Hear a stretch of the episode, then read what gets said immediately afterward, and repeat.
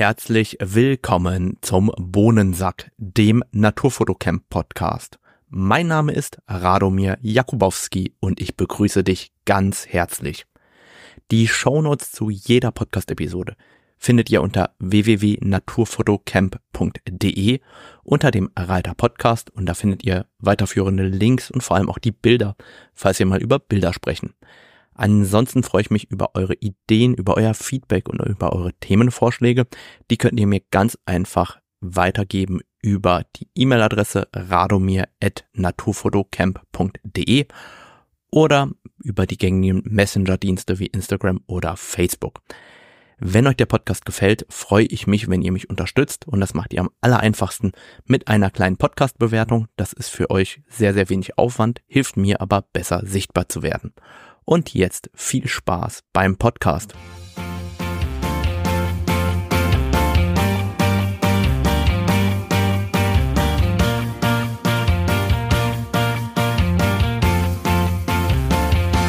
Willkommen zu dieser Podcast-Episode. Heute geht es um die Naturfoto-News. Es wird also wieder super schön technisch und wer keine Lust auf Technik hat, der darf diese Episode mal wieder skippen. Ja, also ganz kurz Werbung in eigener Sache. Aktuell sind, glaube ich, noch zwei Workshop-Plätze frei. Einer in den Vogesen bei den Gemsen und einer im Nationalpark Bayerischer Wald. Meldet euch also gerne bei mir über naturfotocamp.de unter dem Reiter Workshops an, wenn ihr da Lust drauf habt. Und auch der Hinweis, wenn der Workshop eurer Wahl schon ausgebucht ist, schreibt mir eine kurze E-Mail. Ich nehme euch natürlich auch immer gerne auf die Warteliste auf. Und dann gibt es die Naturfoto News heute und zwar mit einem neuen Mikrofon. Ich glaube, das ist die erste Podcast-Episode, die ausgestrahlt wird, die ich jetzt mit meinem neuen Shure-Mikrofon aufnehme. Ihr könnt mir ja sagen, ob das jetzt besser klingt oder schlechter. Ähm, ich habe ja relativ wenig Ahnung von Audio, wie ihr alle wisst mittlerweile, kriege ich das zwar hin, aber äh, ich bin alles andere als ein Experte. Und weil das sozusagen dieses Mikrofon ist, das das tollste und beste Mikrofon ist, habe ich es einfach für den Podcast hier gekauft, um euch noch bessere Audioqualität zu ermöglichen. Ich bin gespannt, ob man überhaupt einen Unterschied hört. Ich nehme an, wenn am Ende die Bearbeitung der Audiospur vollzogen ist, dann ähm, gibt es im Endeffekt ohnehin keinen Unterschied mehr. Also starten wir zu den richtigen News, nicht zu den News an meinem Schreibtisch, an meinem Podcast, sondern an den richtigen Naturfoto-News. Und heute starte ich ausnahmsweise, ja, ausnahmsweise mit Panasonic. Warum? Nun, Panasonic hat ein Objektiv rausgebaut.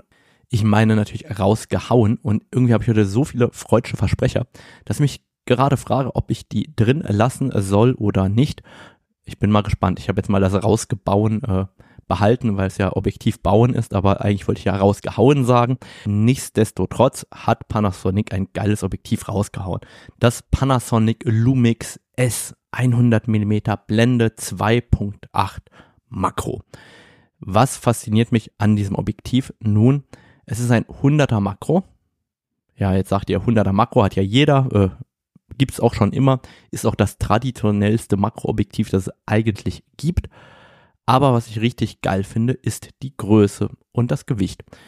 Also logischerweise konnte man die Frontlinse nicht schrumpfen. Wenn man 2.8 und 100 mm haben will, hat man ein 67er Frontgewinde, dementsprechend 67er Filter. Und was aber spannend ist, das Ganze wiegt 300 Gramm, offizielle Angabe 298 Gramm und ist 8 Zentimeter kurz. Und das ist wirklich, wirklich gut vorzeigbar.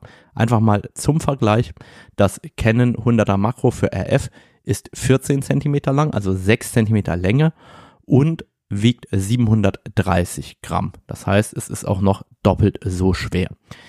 Die Naheinstellgrenze beim Panasonic sind 20,4 Zentimeter. Beim Canon sind es 26 Zentimeter. Wenn man das dann nachrechnet, also quasi der Abstand, der Hersteller wird ja immer zum Sensor hingemessen. Das heißt, der Abstand Frontlinse zu Motiv wird bei 1 zu 1 Abbildungsmaßstab identisch sein, aber das Panasonic ist eben kleiner. Ganz wichtig, der Arbeitsabstand bei einem Abbildungsmaßstab 1 zu 1 hat sich somit nicht verändert. Das Panasonic hat keinen Bildstabilisator, schafft äh, einen Abbildungsmaßstab von 1 zu 1 und wird 1099 Euro kosten. Ich denke, 1100 Euro liegt auf jeden Fall im Rahmen, äh, was okay ist für so ein Objektiv. Und jetzt kommt die Frage, jetzt ist er so klein und kompakt geworden, ist das denn tatsächlich besser oder schlechter als andere 100er Makros? Und auch da habe ich mir den einen anderen Bericht bereits angeschaut, weil ich bin ja kein Panasonic-Nutzer, ausprobieren kann ich es nicht. Und es scheint nicht ganz so scharf zu sein wie die klassischen 100er Makros. Auch die chromatischen Aberrationen scheinen etwas stärker aufzutreten. Und hier und da scheinen die Bokehkreise äh, bei Offenblende nicht ganz so rund zu sein wie beim klassischen Objektivbau. Ich frage mich trotzdem, ob diese Einschränkungen, nenne ich es mal, nicht sogar sinnvoller sind, ähm, als das Objektiv so groß zu bauen. Als jemand, der viel Wert auf optische Qualität legt, sage ich nein. Diese Kompromisse sind mir die Kompaktheit nicht wert. Aber auf der anderen Seite nutze ich das 100er Makro eigentlich vorwiegend auf Reisen und wenn ich das auf Reisen benutze, wäre eigentlich das Kompakte und das Leichte doch ganz gut. Und deswegen bin ich so ein bisschen, da schlagen zwei Herzen in meiner Brust. Ich bin hin und her gerissen. Ich frage mich, was eigentlich ähm, die sinnvollere Variante ist. Deswegen, hier habe ich eigentlich gar keine sinnvolle Antwort in dem Moment. Am Ende ist es aber auch ganz einfach. Wenn man Panasonic-Nutzer ist und 100 Makro will, gibt es nur das oder alternativ das Sigma 105 mm für den L-Mount. Das geht auch an Panasonic. Aber man hat natürlich nicht die Wahl, ein leichtes oder ein großes zu nehmen. Und das ist vielleicht auch gut so, weil, wie gesagt, selbst ich wüsste nicht, was ich dann in dem Moment kaufen wollen würde. Werbung. Der Sponsor dieser Podcast-Episode ist acfoto.com, der Fotohändler meines Vertrauens. Ich arbeite seit über zehn Jahren mit AC Foto zusammen. AC Foto ist Profihändler für viele große Brands, wie zum Beispiel Canon oder Pentax. Was ich besonders an AC Foto schätze, ist neben dem persönlichen Kontakt zu dem Team vor allem, dass AC Foto einen riesigen Lagerbestand auch an seltenen Objektiven und Kameras hat. Das bedeutet gerade bei Objektiven, die etwas exotischer sind und für uns Naturfotografen so wichtig sind, die bekommen wir normalerweise sofort lieferbar bei acfoto.com. Und das Schönste ist, wenn du jetzt den Affiliate-Link benutzt, bekommst du ein individuelles Angebot, kannst also etwas sparen und unterstützt gleichzeitig meinen Podcast damit. Wir haben also eine klassische Win-Win-Situation. Also direkt auf den Affiliate-Link klicken und dann geht's jetzt zurück zum eigentlichen Thema. Dann hat Panasonic ein weiteres Objektiv angekündigt, nämlich das Panasonic 28 bis 200 mm Blende 4 bis 7.1 OIS S. Nun, das ist das sogenannte Suppenzoom und ich glaube, dass dieses Suppenzoom eben heute nicht mehr ganz so beschrieben werden sollte. Hintergrund ist der, es hat sich im Objektivbau und den Korrekturmöglichkeiten sehr, sehr viel getan und ich glaube, dass man solche Objektive relativ gut hinbekommen kann. Ich habe damals auch das ähm, Canon RF 24 bis 240 Millimeter ausprobiert und es war auch erstaunlich, was da alles rauskommt.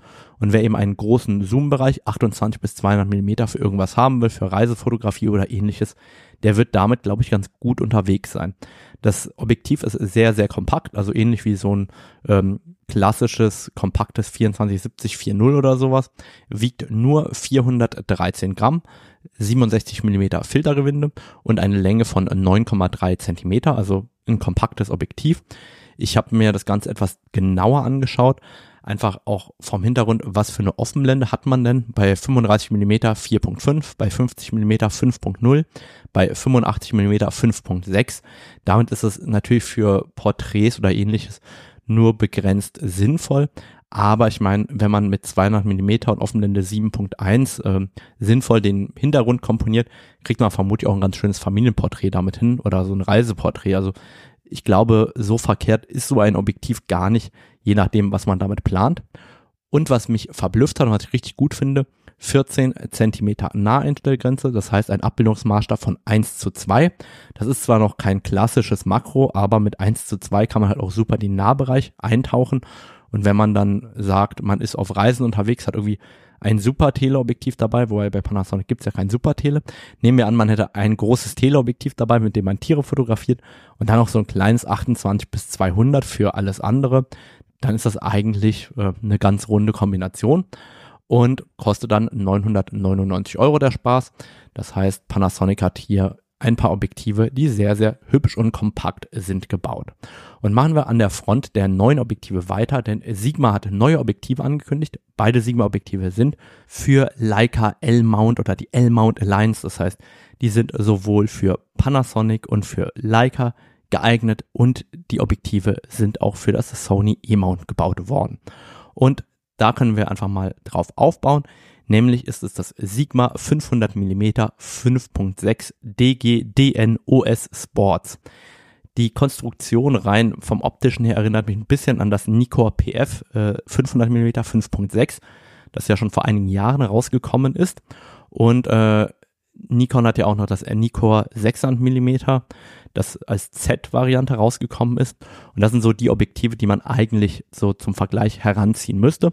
Also Sigma hat ein 500er gebaut, Blende 5.6 mit Bildstabilisator. Es ist sehr, sehr leicht geworden, 1370 Gramm. Zum Vergleich, das Nikkor 600 mm für die Z-Baureihe wiegt 100 Gramm mehr, hat aber auch 100 mm mehr Brennweite und der maximale Abbildungsmaßstab beträgt 1 zu 6 bei einem Abstand von 3,2 Metern. Das ist sehr, sehr ähnlich zu den Nikkor-Objektiven. Ähm, es gibt ein 95er Filtergewinde. Ich frage mich immer 95er Filtergewinde, wozu? Also ich hätte bei der Größenordnung von Filtern eigentlich lieber immer noch hinten so eine Filterschublade. Aber das ist in der Regel dem geschuldet, dass der Fokusmotor heute gerne weiter hinten an ähm, das Bajonett rückt und je nachdem, wo der angeordnet ist, ist natürlich hinten kein Platz mehr für eine Filterschublade. Trotzdem wäre die eigentlich nice to have. Ich finde, dass das Sigma 500er eine super schöne Stativschelle bekommen hat. Die klickt auch schön, hat eine schöne, coole Streulichtblende mit so einer Schraube zum Zudrehen. Das gefällt mir alles richtig gut. Ich finde, das ist auf jeden Fall ein interessanter Ansatz, den Sigma da fährt. Und da muss ich einfach sagen, Chapeau an Sigma. Da merkt man einfach, dass Sigma als Unternehmen ein inhabergeführtes Unternehmen ist. Und woran merkt man das nun ja? Die bauen anscheinend Objektive, die überhaupt keinen großen wirtschaftlichen Erfolg haben müssen, weil so ein 500 Meter 5.6 ist schon super speziell und dementsprechend äh, merkt man auch, dass diese Entscheidungsfindung dahin geht, so ein Objektiv überhaupt anzubieten, finde ich großartig. Und warum finde ich das so großartig? Nun, für L-Mount, also für Leica und für Panasonic-Nutzer, gibt es ja überhaupt keinen Supertele. Man kann für Geld kein 400-28 600 mm 4.0 oder sonst irgendwas kaufen. Das heißt, der Panasonic-Nutzer, der heute gerne ein Teleobjektiv haben will, also eine Festbrennweite, der ist auf dieses Objektiv angewiesen. Es gibt gar keine Alternative und deswegen finde ich das großartig, dass man jetzt auch denjenigen Fotografen eben auch ein 500 5.6 an die Hand gibt. Der Preis wird bei 3.199 Euro liegen, zumindest am Anfang, keine Ahnung, wie der sich entwickeln wird. Und zum Vergleich, das Nikkor 500er hat damals 3.799 Euro gekostet. Das war, wie gesagt, ein Objektiv für den F-Mount. Und ähm, das Nikkor 600 mm für Z kostet 5.799 Euro. Das heißt, das Sigma-Objektiv ist nicht ganz günstig, aber ich denke auf jeden Fall im Rahmen. Was ich feststellen musste, war, diese Bilder, die Sigma als Werbebilder veröffentlicht hat, die waren so richtig bescheiden. Ich frage mich, wie man ein Objektiv, von dem man behauptet, es sei für Sport und für Action und für Tieraufnahmen geeignet, mit lauter sitzenden oder stehenden Tieren repräsentieren soll. Also diese Testbilder, da war halt kein einziges Actionfoto dabei, wo man irgendwie sagen könnte, hey, Action, Autofokus hat super funktioniert. Nee, äh, alles sitzende, stehende Motive. Das fand ich ein bisschen befremdlich. Und ich habe mir natürlich auch Gedanken darüber gemacht. Oder wenn ich über ein Objektiv nachdenke, frage ich mich immer, würde ich es denn kaufen? Also ich probiere mich immer in diese Lage hinein zu versetzen. Würde ich es für dieses Geld kaufen, wenn es ein Canon RF-Objektiv oder für Canon-Objektiv wäre als Canon-Fotograf? Und ich habe festgestellt, nee, über 3000 Euro für ein Fremdherstellerobjektiv das wäre es mir einfach nicht wert. Auf der einen Seite wegen dem Wertverfall und auf der anderen Seite immer wegen der Frage, wie wird das mit der Kompatibilität in Zukunft sein? Die wird hier zwar gegeben sein zum L-Mount hin, weil ja Sigma auch Part der L-Mount Alliance ist. Trotzdem würde ich einen Fremdhersteller jenseits der 3000 Euro nicht kaufen wollen. Da würde ich immer probieren, eher ein Originalherstellerobjektiv zu kaufen. Aber das könnt ihr selber kommentieren und für euch entscheiden, wie ihr das seht. Ich sehe persönlich einfach so viel Geld für ein Fremdherstellerobjektiv nicht. So geht's mir ganz persönlich. Dafür habe ich vermutlich auch einfach viel zu viele schlechte Erfahrungen mit Sigma in den letzten 25 Jahren gesammelt, um das äh, sozusagen gerne bezahlen zu wollen. Sigma hat noch ein zweites Objektiv angekündigt, auch hier wieder super duper speziell, und zwar ein Sigma 15 mm 1.4 DGDN Fisheye. Ähm, wurde platziert als ein Astro-Objektiv, wiegt schlappe 1360 Gramm, also ist ein Riesenbrocken. Es wiegt genauso viel wie das 500er, aber so für die Relation, bis 10 Gramm leichter ist es. Und es ist ein Objektiv, das ein Fisheye ist. Das heißt, wir haben einen sehr, sehr großen Bildwinkel von 180 Grad. Die Naheinstellgrenze ist 38,5 Zentimeter und man erreicht damit einen Abbildungsmaßstab von 1 zu 16. Also für jeder Naturfotograf, der damit geile Makros machen will in irgendeiner Form, forget it. Also einfach zum Vergleich, das alte 8 bis 15er Fisheye Zoom von Canon hat einen Abbildungsmaßstab von 1 zu 3 erreicht, das hier macht 1 zu 16. Damit ist es wirklich spezialisiert auf diesen Part Landschaftsfotografie oder Astrofotografie. Es wird ausgeliefert direkt mit einer Stativschelle. Diese Stativschelle hat eine AK Swiss Fräsung. Übrigens hat auch die Stativschelle von dem Sigma 500er, das hatte ich vergessen zu erwähnen, und wird auch für Sony E-Mount und für das L-Mount erscheinen. Kostenpunkt 2129 Euro. Und ich habe mich tatsächlich auch mit einem Astro- und Wetterfotografen ähm, auseinandergesetzt mit diesem Objektiv, den ihr auch alle kennt und schätzt. Ich nenne den Namen mal nicht, weil ich habe ihn darüber nicht gefragt. Jedenfalls wusste er persönlich nicht, was er in der Astrofotografie fotografieren soll mit einem Fischei.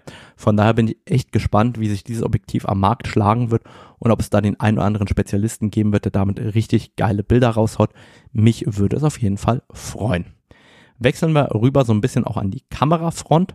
Da hat Nikon eine neue Firmware für die Z8 rausgebracht. Das ist ein richtig, richtig großes Firmware-Update. Unter anderem ist Vogelerkennung dazu gekommen, Auto Capture und Pixel Shift und gleichzeitig ist auf ganz vielen anderen Ebenen auch nochmal einiges verbessert worden.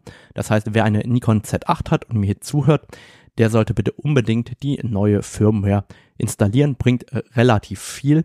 Ich glaube, Jan Wegener und ich haben uns darüber schon in einer der letzten Down Under Episoden unterhalten.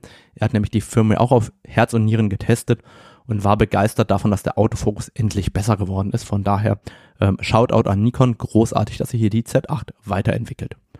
Und dann gibt es eine Kamera, die sehr gehypt wird aktuell, und zwar die Fuji X106 bzw. VI. Jedenfalls steht dieses VI für die römischen Ziffern 6 gibt es in Schwarz und in Silber und für alle, die nicht wissen, was das ist. Nun, das ist so eine wunderbare Retro-Kamera mit einem fest verbauten 23 mm 2.0 Objektiv.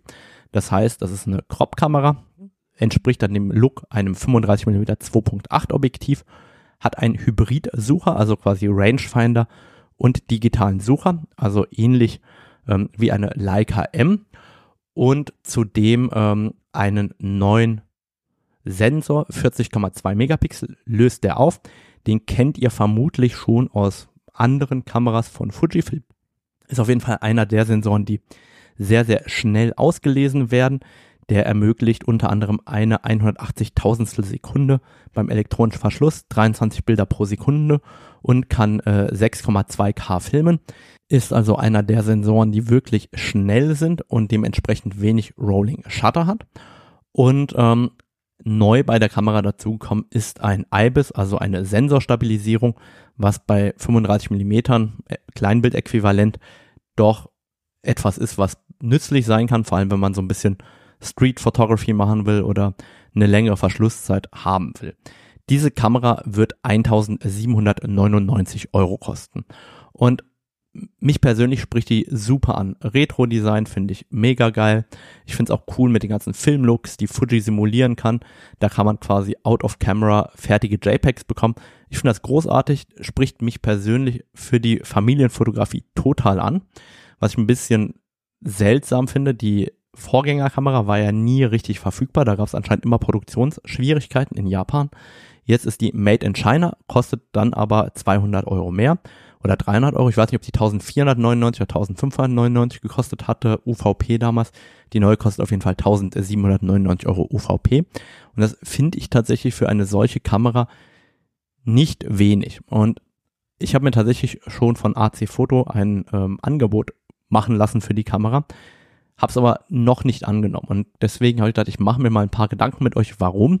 Erstmal, ob das Objektiv die 40 Megapixel auflöst oder nicht, ist eine Diskussion, die in den Internetforen stattfindet. Ganz ehrlich, mir ist das vollkommen egal. Was ich an dieser Kamera cool finde, ist, es ist anscheinend die einzige Kamera, bei der Augenerkennung und Motivtracking halbwegs auf Stand der aktuellen Dinge ist. Das heißt, ich komme ja von Canon, da funktioniert das exzellent und bei der Leica Q2, Q3, naja, also beschissen ist noch geprahlt, sagt ähm, derjenige, der in NRW aufgewachsen ist. Ich finde, dass die Leicas da wesentlich zu langsam sind. Und ich fand auch, dass die X100V in dem Bereich wesentlich zu langsam war, zumindest für meinen Anwendungsfall. Ich benutze das Ding nämlich, wenn überhaupt, um Kinder zu fotografieren. Und dafür finde ich halt die X106, die neue, sehr, sehr ansprechend. Finde aber 1799 Euro für eine Kamera, die ich zusätzlich dabei habe, so mäßig spannend. Das ist halt die Herausforderung, vor der ich stehe. Wa warum ist das so? Nun stellt euch vor, ich fahre irgendwo hin, äh, halb Urlaub, halb Fotografie. Dann nehme ich mit irgendwie, was weiß ich, eine R5, eine R3, was auch immer. Und zwar zweimal in der Regel. Und dann würde so eine X100 on top kommen. Das heißt, die würde ich zusätzlich mitnehmen.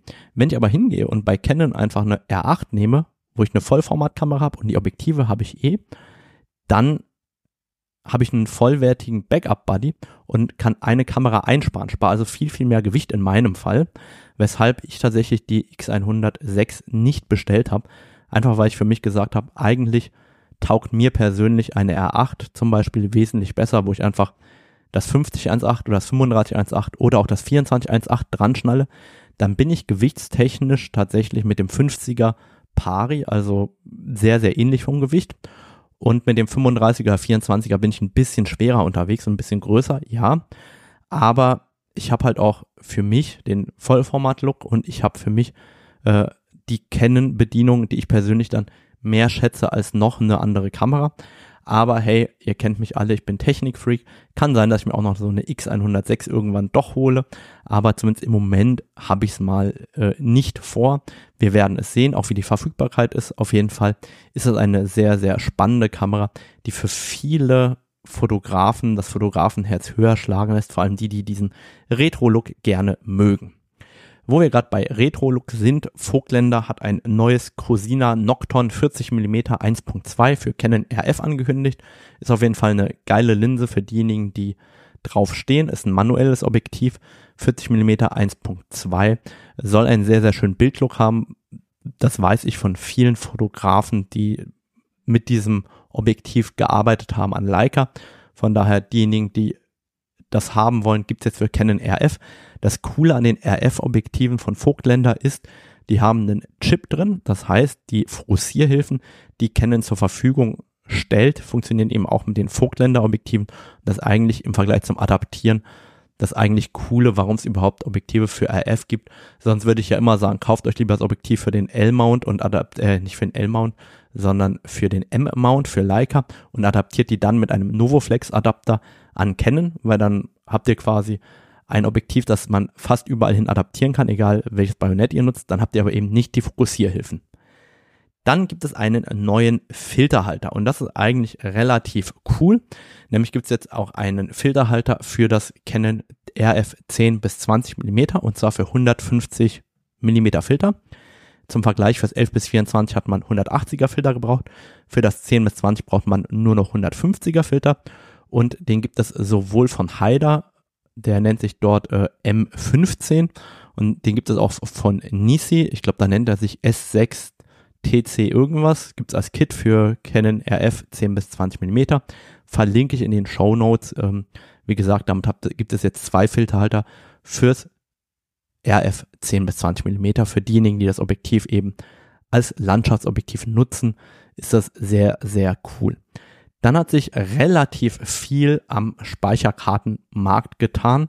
Und zwar hat ähm, Lexa die ersten Generation 4.0 Karten angekündigt und zwar für den Typ A. Was ist Typ A, Typ B?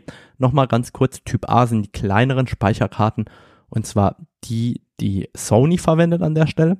Und Typ B sind die, die aus der Canon oder aus der Nikon kennt, also typischerweise Z8, Z9 oder bei Canon in der R5, R3. Da kommt Typ B-Karten zum Einsatz.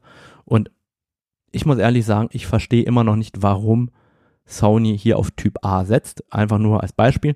Die werden angegeben mit 1800 ähm, Megabyte pro Sekunde Reading Speed und 1650 ähm, Megabyte pro Sekunde Writing Speed und mit einer mindestens Substantial Writing Speed. Das heißt, das ist die Schreibgeschwindigkeit, die garantiert wird von 400 Megabyte pro Sekunde.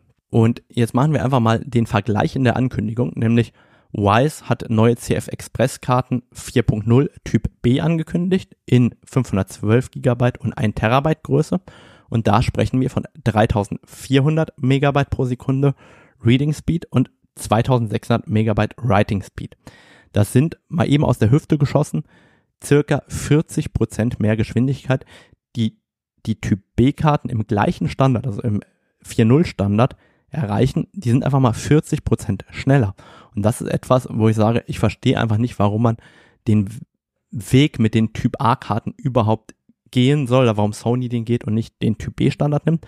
Das soll aber gar nicht äh, hier Thema der Naturfoto-News sein. Ich meine, ähm, das ist ja einfach nur mein Unverständnis. Bestimmt gibt es einen großen, grandiosen Masterplan für Sony, der alles aus dem Wasser blasen wird, was noch kommen mag.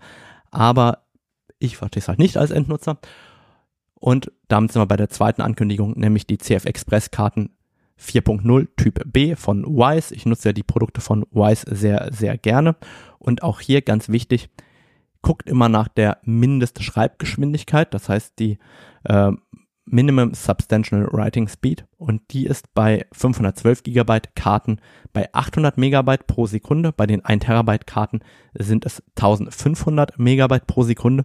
Das heißt, die sind etwas schneller als die bisherigen Karten.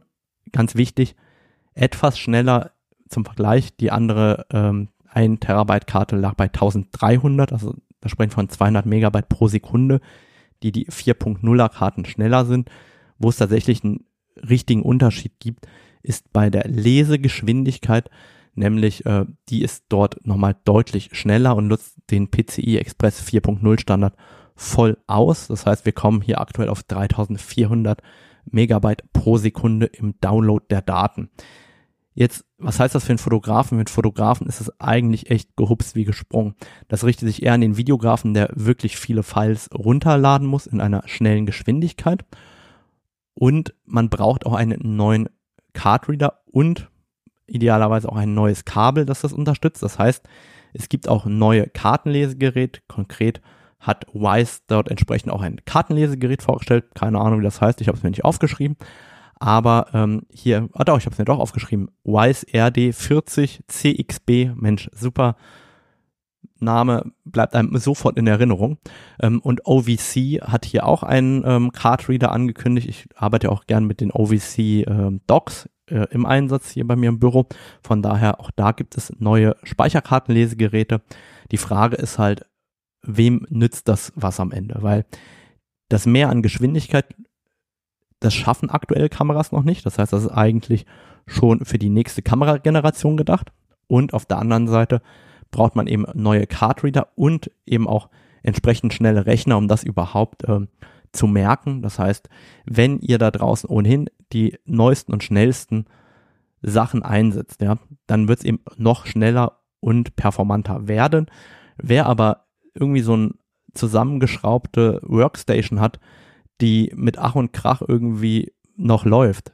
Für den macht das überhaupt keinen Sinn, da die neuesten, schnellsten Speicherkarten und Cardreader zu kaufen. Es sei denn, man kauft die eh. Aber ja, so, so ist meine Meinung.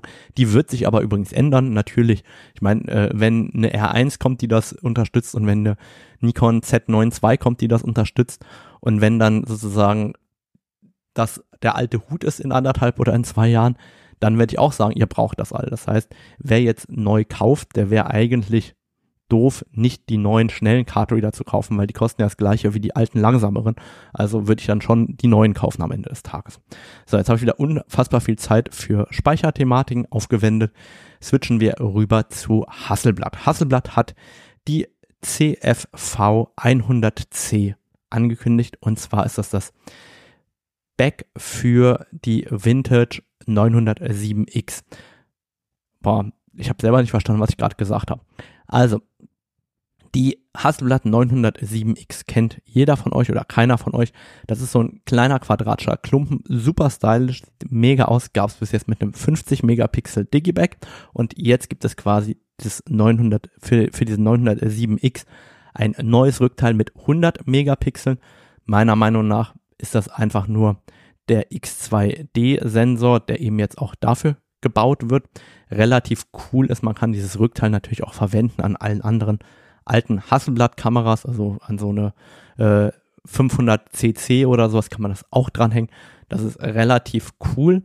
Dazu gab es damals, also zu der ersten 50 Megapixel Auflage, den schönsten Videoclip aller Zeiten, der mich immer noch sehr, sehr toucht, wo ich jedes Mal ähm, so eine 907X haben will mit dem entsprechenden Digiback. Also finde ich mega, mega cool, gefällt mir super gut, super stylisch, interessiert vermutlich in meiner Blase keinen einzigen Zuhörer, obwohl wenn du dir ein oder wenn, wenn du dir eine 907X mit Digiback gegönnt hast, ja, dann schreib mir das bitte per Messenger oder per E-Mail.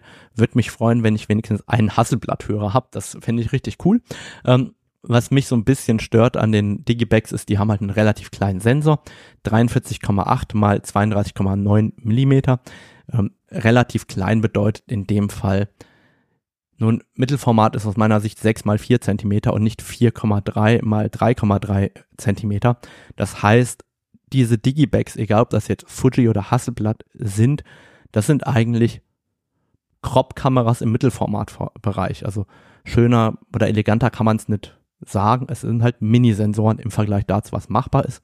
Es gab früher einige Digibacks mit ähm, 6x4. Ich weiß gar nicht, ob Phase One aktuell noch welche baut. Aber früher gab es zumindest sowohl von Hasselblatt als auch von Phase One alte Digibacks, die eben 6x4 Zentimeter große Sensoren hatten. Und jetzt noch das aller, aller geilste.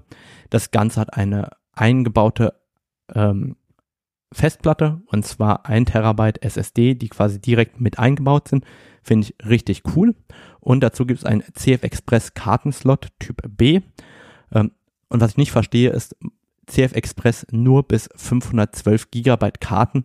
Das verstehe ich schlichtweg nicht. Wie kann es sein, also wie kann man ein solches Versäumnis machen, ein Digiback mit 100 Megapixel zu beschränken und das mit 512 Gigabyte Karte. Ich meine, ich benutze größere Karten schon immer in der R5 und wenn ich 100 Megapixel Dateien erzeugen kann mit 3,3 Bildern pro Sekunde, dann hätte ich persönlich doch gerne, sagen wir mal, normales Speicherkartenlimit von 2 Terabyte oder so.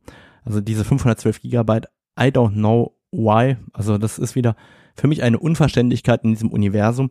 Aber Vielleicht weiß ja jemand von euch, warum man das hier getan hat. Dann schreibt mir gerne eine Nachricht. Und dann kommen wir rüber zu OM Systems, ehemals Olympus. OM Systems hat eine OM1 Mark II angekündigt und das ist die erste Kamera, bei der oben dieses Olympus Schriftfeld verschwindet und es steht oben drauf OM Systems. Kleiner Hinweis für alle, die eine Kameramarke gründen wollen. Wenn das noch viel länger wird da oben drauf, dann ist da kein Platz mehr. Also schaut, dass maximale Schriftzeichenlänge OM Systems ist und nicht noch länger. An sich ist die OM1 Mark II das gleiche Gehäuse, der gleiche Sensor wie vorher. Es gibt minimale Anpassungen bei den Bedienelementen. Der Buffer hat sich knapp verdoppelt, das heißt, man hat ähm, mehr Bilder, die man in Folge schießen kann, bevor man eben die Kamera busy schießt. Was richtig, richtig geil geworden ist, ist, man kann nun einen Grauverlauffilter intern in der Kamera machen. Finde ich mal wieder richtig cool Olympus, das, Entschuldigung, finde ich richtig cool OM Systems, dass man da auch mal so ein paar kleine Spielereien drin hat. Ich glaube, gerade einige Landschaftsfotografen werden sich über so Kleinigkeiten freuen. Der Autofokus ist besser geworden, aber sind wir mal ehrlich, ja, wäre das eine Nikon, wäre der bessere Autofokus und auch ähm, der Grauverlauffilter einfach so dazugekommen per Firmware-Update. Das heißt, was übrig bleibt, ist eigentlich ein größerer Buffer und ein neuer Schriftzug obendrauf. Und dafür am Ende des Tages eine neue Kamera rauszubringen, nur ich weiß es nicht. Ich vermute tatsächlich, dass man einfach ähm, den Namen Olympus wegnehmen musste, aus irgendeinem Grund. Nur eine Vermutung von meiner Seite. Und dann musste man die Kamera umbenennen und hat gesagt, komm, was können wir besser machen? Wir machen einen größeren Buffer rein. Das äh, ist immerhin etwas, was wir gerade spontan verbessern können. Übrigens vielen Dank für die ähm, Zuschriften, dass wir weniger OM Systems bashen sollen bei, äh, bei unserem Podcast zusammen mit Jan Wegener oder fundierter bashen sollen, wie auch immer. Ja, ich bin kein großer OM Systems Fan, bin ich ganz offen, es ist einfach so. Aber das soll diejenigen, die Freude an dem System haben, bitte nicht äh, die Freude daran schmälern. Im Gegenteil, zeigt mir lieber, wie geil die Bilder seid, sind, die ihr damit machen könnt. Dann hat OM Systems zwei neue Objektive angekündigt und zwar ein 9 bis 18 Millimeter 4 bis 5,6 ED2. Das heißt umgerechnet ungefähr 18 bis 36 Millimeter, äh, 4 bis 5,6. Super kompakt, 154 Gramm. 52 mm Filtergewinde für 699 Euro. Für denjenigen, der auf Reisen ein bisschen Landschaft fotografieren will, eigentlich ein perfektes Objektiv und vor allem 154 Gramm. Das ist echt mal ein geiles Wort. Und dann gibt es ein OM Systems 150 bis 600 mm Blende 5 bis 6.3 EDIS. Und dieses Objektiv wird ähm, im Endeffekt 2060 Gramm wiegen und 2699 Euro wiegen. OM Systems behauptet, es ist eine Neuentwicklung. Ich weiß es nicht. Ich würde die Vermutung in den Raum stellen, dass das auch ein Sigma DG DN OS Sports sein könnte, das eben auf OM Systems umgebaut ist. Nichtsdestotrotz können wir es mal stehen lassen, dass es ähm, eine Eigenentwicklung sein soll. 2699 Euro soll der Spaß kosten. Und ich habe mal nachgerechnet, eine rechnerisch äh, Freistellung wäre das von Blende 11 bei ähm, 600 Millimetern. Und ich bin ganz ehrlich, also ich weiß, dass wir höhere ISOs nutzen können und what the fuck, aber ich persönlich sehe solche Objektiv für mich nicht in meiner Art der Fotografie. Also das ist jetzt kein OM Systems Bashing. Ich sehe das auch nicht mit einem 600 mm Blende 11 von Canon für meine Art der Fotografie. Aber es ist einfach so, wenn man ein bisschen mit Licht spielen will, ein bisschen mit Freistellung spielen will und man dann diese Ressource nicht hat, dann würde mich das in meiner kreativen fotografischen Arbeit einfach stören. Und dafür bezahle ich eben bei OM Systems gerade 2700 Euro. 2700 Euro für eine rechnerische Freistellung von Blende 11. Das finde ich echt happig. Also ich kann es nicht anders sagen unterm Strich. Aber muss jeder für sich entscheiden, was er nutzen will. Ich meine, es gibt ja von OM Systems auch das hervorragende ähm, Zoom mit Offenblende 4.5, wenn ich es richtig im Kopf habe. Und damit kann man bestimmt an einer OM-Kamera sehr, sehr gute Ergebnisse erzielen.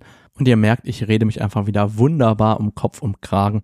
Ich glaube, OM Systems Ambassador werde ich nicht mehr zu meinen Lebzeiten.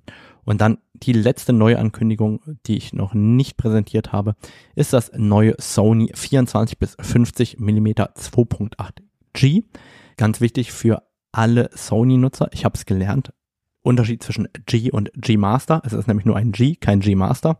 Wiegt 440 Gramm, 67er Filtergewinde und kosten soll das Ganze 1299 Euro. Das ist ein Objektiv, das erschließt sich mir nicht so hundertprozentig für meinen Anwendungsfall. Ja, es ist klein und kompakt, aber es ist eigentlich auch relativ teuer. Und in meinem Anwendungsfall, also im Bereich der Naturfotografie, habe ich eigentlich lieber oben raus mehr Brennweite, also 70 oder besser die 105 Millimeter. Das heißt, ich verstehe für meinen Bereich den Anwendungsfall nicht. Vielleicht gibt es ja Filmer, für die das relevant ist, dann so ein kompaktes 24 bis 50er zu haben, dass man gut ricken kann oder ähnliches, aber die Freistellung von 2.8 hat, ich weiß es nicht.